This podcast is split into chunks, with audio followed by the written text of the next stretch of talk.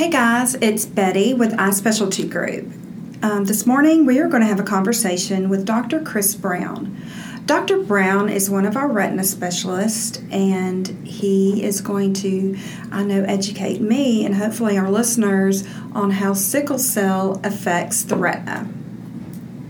Hi, Betty. How are you today? Good. So, one of the things that, that we have discussed talking about during uh, one of these mm-hmm. uh, shows is sickle cell, mm-hmm. right? And sickle cell is a disorder that's that's quite prominent in, in our community, mm-hmm. and it's a disorder that can uh, affect the eye. So that's why we wanted to talk about it. Um, sickle cell is a it's a hereditary um, group of diseases, so it runs in families and it's a, a, disorder that is known as what we call a hemoglobinopathy. Hemoglobinopathy is um, a, a, difficulty with the hemoglobin that someone finds in their red blood cells. Hemoglobin is a, a protein that's found in, in red blood cells that mm-hmm. transports oxygen. Mm-hmm. So you know, I'm here talking about the eye or talking about the retina. Mm-hmm. However, hemoglobin would mm-hmm. um, be transported to every organ in our body. And when someone has sickle cell, it's a it's a spectrum of disorder. So it doesn't just sickle cell doesn't just affect the eyes; it affects multiple right. organs. But here today, we're going to be talking about the eye. Right, right.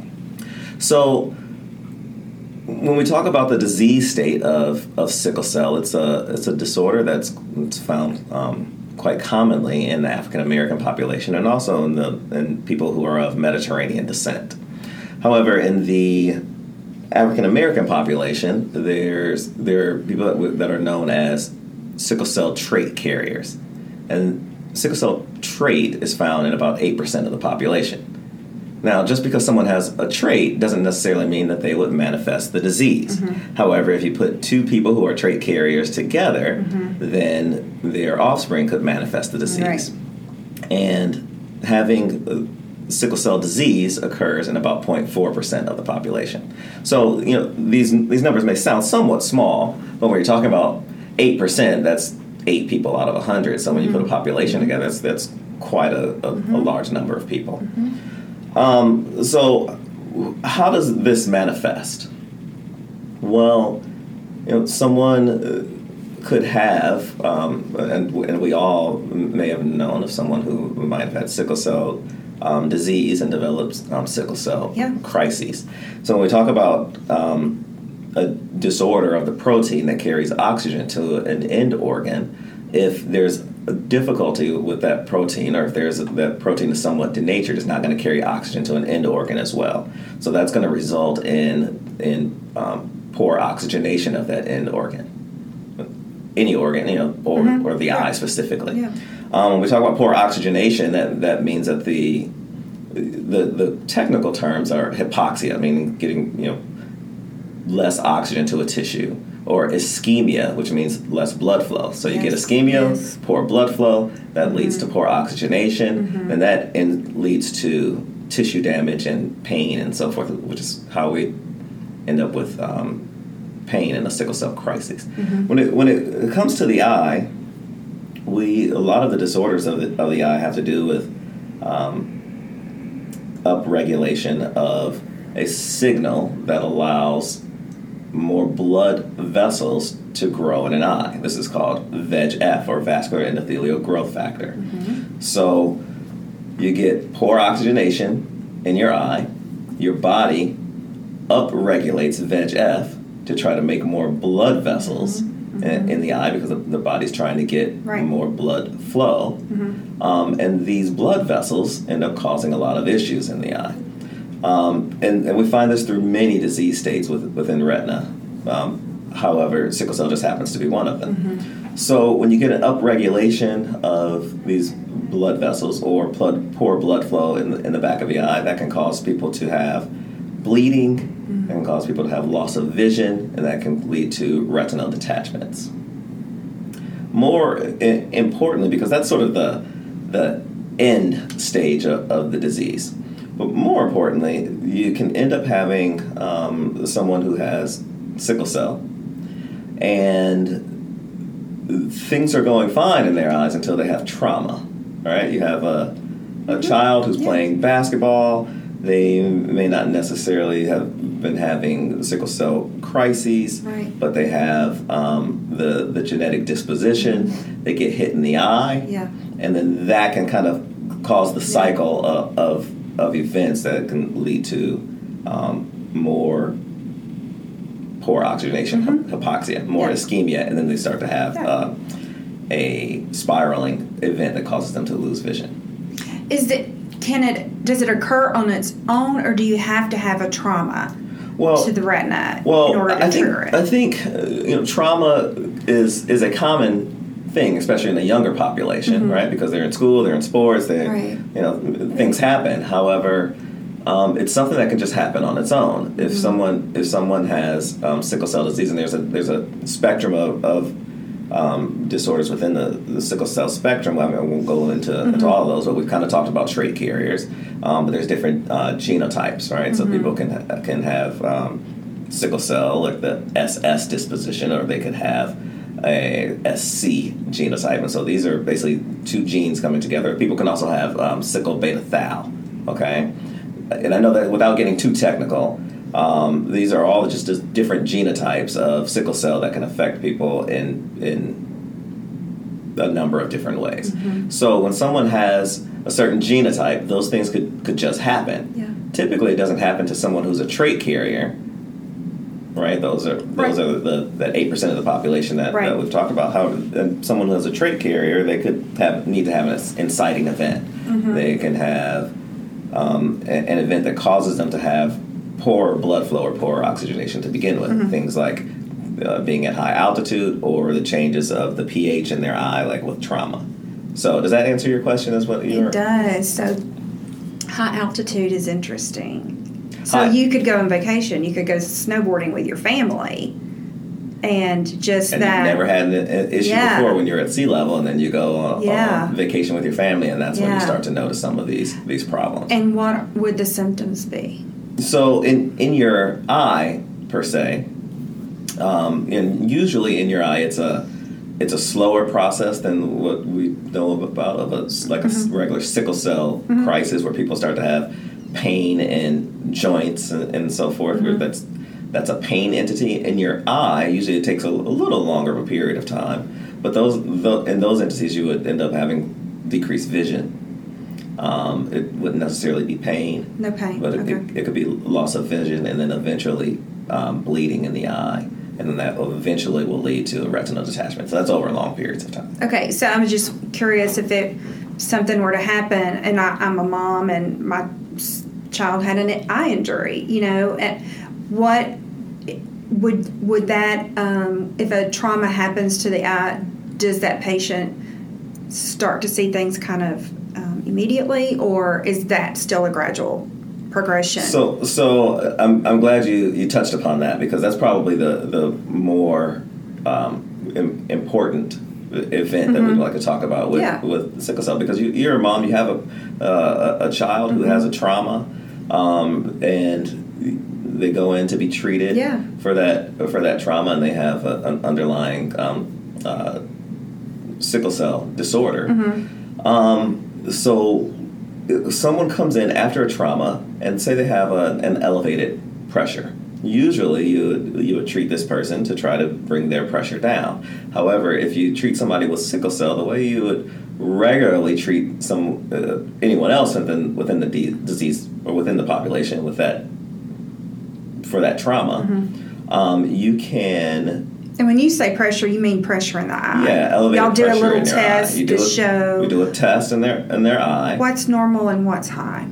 Well, so normal that that's got gets kind of into a convoluted um, uh, process. However, you know there's a range Mhm, of okay. normal pressures throughout a, a, a community, and then there are some people who are who are outliers. Those outliers could have a, what we think would be an elevated pressure. However, that pressure may be somewhat normal for that person. Okay. However, when you when you have a trauma, that range could be way off the charts. Okay. Okay. And typically would give someone a medication in, to, in order to bring them within Normal range. the, the normal range or within that bell curve. Mm-hmm. Um, in doing so, when you would treat someone with um, uh, intraocular pressure lowering medications. Mm-hmm. Uh, giving someone with sickle cell the same type of medication that you would give some a normal person in the community, you could worsen their ischemia or the pH inside their eye, and set off a, a cycle of events that leads to more ischemia. Now remember, um, hypoxia is, is poor blood flow. Ischemia, or I'm sorry, hypoxia is poor oxygenation. Um, ischemia is poor blood flow. So mm-hmm. you put these, give them these mm-hmm. medications uh, mm-hmm. to someone who already has poor oxygenation and poor blood flow, and you make the oxygenation and the blood flow even Just worse. compounding it, yeah. Yeah. So uh, when someone has trauma, or they have, or you notice that, that they um, have blood in their eye, and, and the basically the sequela of, of that trauma, it's important, especially if this patient is of Mediterranean descent or of African American descent, to first find out if they are a sickle cell trait carrier or if they have sickle cell um, in and of itself, so that you can uh, determine your treatment pathway. And do you do that by gathering their health history, or is there a test if they don't know that you can order to determine that? Yeah, so that's a very that's a very important question because um, you, know this day and age when when babies are born they're tested um, for a, there's a Right. number of tests that Yeah. a battery of tests that are done and one of those is to test to determine if they have sickle cell. However, your mom may not always remember Yeah. what tests were positive or Yeah. what or what things were negative. So if someone is um, African American, especially, it's Yeah. important to to do some testing to determine if this person has Okay. sickle cell or any type of sickle cell trait. So basically, they they do a test. It's called hemoglobin electrophoresis to assess what. Um, uh, type of hemoglobins are found Right. within this patient's blood. Um, and you'll, you'll get that battery of tests and de- and determine at that point, um, based off of what you find in their in their blood, if that person is a sickle cell trait carrier, if the person has sickle cell uh, disease, and then you kind of figure out the genotype, whether it's uh, uh, SS, SC, Right. sickle beta thal. Yeah, and you get that when you order that test. You get all those results back, those and then you move forward order on your test. treatment plan. Yes. So now you know. Now say, you know Now you know. that this person has sickle cell disease. Yeah. Now I'm not going to treat them with things that are going to cause more Right. blood flow and oxygenation problems. However, anybody else, this would be your first line of defense because that's how you would get a, Mm-hmm. a more uh, accurate or Mm-hmm. a lower intraocular pressure. So how do you treat them? So the way we, we treat somebody, especially if they have a trauma and blood in the in their eye, known as a hyphema, um, we would treat them by one giving you can give someone pills that's going to have the most dramatic effect in lowering the Okay. the, the pressure, um, and without getting too technical, these pills are are known as carbonic anhydrase inhibitors, and those are really the ones that we're worried about um, giving to a patient who has sickle cell. You give it to somebody in the normal population, you'll be able to get a a lower um, intraocular Right. pressure reduction. You give it to someone with sickle cell, Yeah. you're going to end up Compounded, having, you're going to have a, a whole host of events that that could turn for Right. the worse. Um, so outside of the, those pills, and you start to treat someone with, with topical drops. You put drops in, the, in their eyes. Now, granted, there's carbonic anhy- anhydrase inhibitors that are in, in the drop form as well, so you want to avoid those in someone who has Right. sickle cell. Um, but you can give a whole host of, of drops to lower someone's intraocular pressure. If the, your intraocular pressure doesn't lower with with, uh, with those mechanisms, then you can move on to um, uh, other modalities like surgery, surgery and so forth. You want to try to avoid surgery in a sickle cell patient because as soon as you Mm-hmm. Cut the eye, you're going to cause a blood flow Yeah. issue. Right. Um, and so uh, that I, I think that kind of sums it up in, a in a nutshell. When we talk about the retina, um, the retina is an, is an is an area where I, the majority of my day is spent treating patients, Right. trying to um, create a balance of blood flow and oxygenation in their eye. You can we can treat patients who have sickle cell, and just like many of these other disease states, with injections. Mm-hmm. Um, basically, I, I think in the beginning of this podcast we talked about um, the upregulation of um, vascular endothelial growth factor or VEGF. When we give injections in the in the eye to treat blood vessel growth, Okay. um, or um, or the problems that blood vessel growth causes in the back of the eye, Mm-hmm. we are treating patients with an anti VEGF mm-hmm. um, medication. Okay, so mm-hmm. VEGF is upregulated in the back mm-hmm. of the eye in, in hypoxic states or poor oxygenation and poor blood flow states. Your body increases this vascular endothelial growth factor. We put a medication in your eye to counteract that upregulation of vascular endothelial growth factor. And studies have shown that injections of anti VEGF medications um, can prevent and even reverse the problems with oxygenation. Wow. That's something. So that that's the I want to say that's the, one of the most common ways to treat that. However, you can also um, treat it, which is very effective, with laser. So when someone has poor blood flow in, in the back of their eye, especially someone who has sickle cell, um, studies have shown that lasering sort of the anterior areas of, of the retina or basically the, the area that is the, the border between well perfused retina or or retina that is getting good blood flow mm-hmm. and the area that's getting poor blood flow. Mm-hmm. If you treat those areas of poor blood flow mm-hmm. right before that area where the border is, you can preserve the areas that are that are receiving the good blood flow. And that's what you're doing when, when you do a laser with laser. treatment. Yeah. Do you do that in office in your surgery center? Yeah, so it's that's an uh, it's a procedure. So the injections can take place Uh-huh. directly in the office. Uh-huh. The laser takes place in in my surgery center, but you know you can have a laser in the clinic as Mm-hmm. yeah, but it's pretty not- non-invasive. If I, Yeah, this is- this is It's out- this is basically not, an not a big outpatient deal. procedure. Right, Not a big right. deal. Not a big deal. Um, so a patient would, would come in. We, I determine if they need lasers and so Yeah. forth, and then I take them over to my to my laser suite. like a, just a quick treatment. yeah, Yeah. Yep, and it's it's one of those procedures where you, you, you have laser, and then when the laser is done, you're walking out of my office ten minutes later.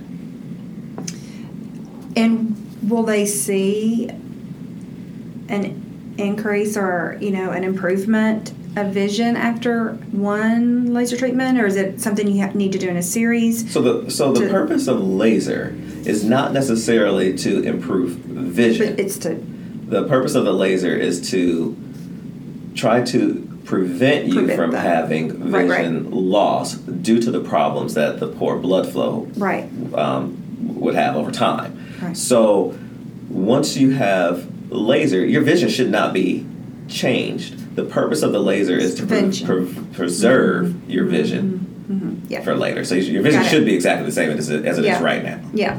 And hopefully, you're coming into the office or we're, we're catching your um, disease states early enough that vision loss can be prevented. Usually, when someone has trauma, they've already got some vision loss, um, especially if they have blood flow, blood in the back, in the front of their eye, like a hyphema. Mm-hmm. Yeah. Um, or if people, sometimes people just notice um, flashes in the back of their in, their vision. And I look in the back of the eye and Mm-hmm. say, "Oh, there's a some abnormal blood vessel growth, which is going to cause you problems down the road. We need to get this treated." One of the treatment modalities for that could be laser. And Mm-hmm. One of the treatment modalities for that could also be um, in, injections. Um, sometimes, when you have that abnormal blood vessel growth, it has already progressed to the point that it is pulling your the retina off. It is causing what we call a retinal detachment. And in those instances, patients who have retinal detachment will sometimes require surgery. Now, surgery is also on an outpatient uh, basis. However, that's a little more involved than just coming into the office and getting an injection or getting a laser. Right. Right. So, um, I've learned a lot, and I've, I've, I think it's very interesting how you can kind of stop the progression of the disease if there's been a trauma to the back of the eye due to having sickle cell being that not the trait, but the person that actually carries it. Correct? Correct. So, people who are trait carriers can have um, ocular manifestations of, of sickle cell as well. However, it usually has to be um, a, a, some type of event, right? Usually, if, if a person with sickle cell trait, now don't get me wrong, they could have an issue as well. I mean, it's just more rare than someone who has SC disease or someone who has sickle beta thal disease. In fact, people who are SS. Um, or the homozygous state of, of sickle cell have less frequent retinal manifestations than those other entities. Really? However, um, the someone ha- who has uh, is a trait carrier, they usually just don't pop up with um, ocular manifestations of, of the disease unless they have had it's more common mm-hmm. for them to have an inciting event like a trauma yeah. or mm-hmm. something's got to trigger it yeah, yeah, or they've lived at high altitude for a very right, long right. time and they didn't know they had they had trait you know the problems in the ba- in the back of the eye usually aren't aren't going to come about from just a trauma mm-hmm. those are things that can just kind of pop up because someone has sickle cell disease what percentage of your practice or how many do you think you see uh, patients um, with sickle cell and have issues?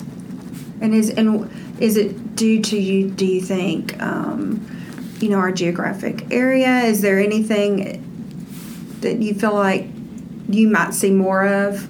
Do you know what I mean? Yeah. So that that's a very uh, important question. I, I think because within my practice is somewhat different than practices throughout this country mm-hmm. simply because of the geographic location of where we are and the demographics of of Memphis as a whole. Mm-hmm. We're we're in an area where there's there's not a large amount of um, people of the Mediterranean population, but there's a, mm-hmm. a larger African American population. Um, and this is a disease entity that's quite um, frequent and prominent in the in the African American uh, population. So, I I see um, a lot of patients who have uh, sickle cell within my practice simply because of where, where we are.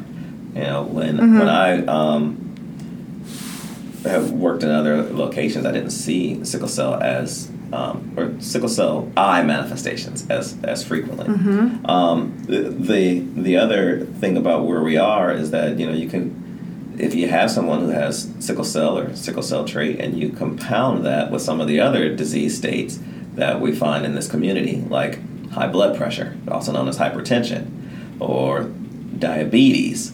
You know, now you're taking other Factors, disease yeah. states that also have poor blood flow or poor oxygenation, and you're compounding that with another disease like sickle cell that mm-hmm. causes poor yeah. oxygenation, and now it, you, have kind of got a, a, a big issue. Do, auto, do autoimmune um, diseases affect? What if someone is maybe has the trait or um, and they have autoimmune issues. Is that also another compounding factor?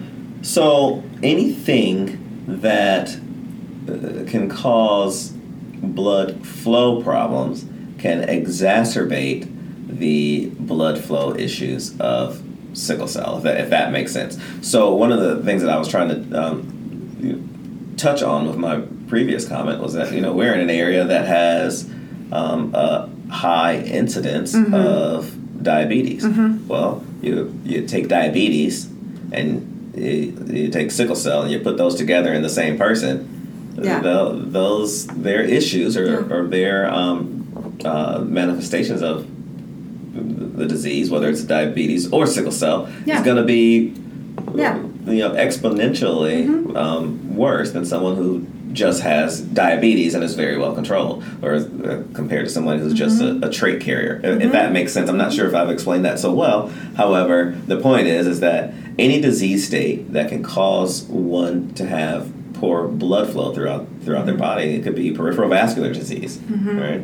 Um, is going to compound the effects of their of sickle retinopathy if that mm-hmm. person already is manifesting that in their eye. Mm-hmm. Why don't you? Uh, you did a great job explaining that, and I appreciate it. Can you tell our listeners the different locations that you see patients out of, and then how they could call and schedule an appointment with you? Sure thing. So. I, I go to a number of our offices um, throughout the area. I, I have an, an office on in East Memphis on the, the, what we call the Poplar location. That's at 5350 Poplar Avenue. Mm-hmm. Uh, it's on the ninth floor of, of, of, that building. In addition to that, I have an office over in Southaven. Mm-hmm. Um, my Southaven location is 7600 Airways. Mm-hmm. And I also see patients in our Collierville location. Um, the Collierville location is, is associated with the physician office buildings. Mm-hmm. Right there um, by the hospital. Right, think, right, right? by Baptist, which is across from right. Schilling Farms. Right. And that's on, on Poplar as well. Mm-hmm. Well, thank you, Dr. Brown. We appreciate you. And if you uh, want to learn more about Dr. Brown, you can check him out on our website at ispecialtygroup.com.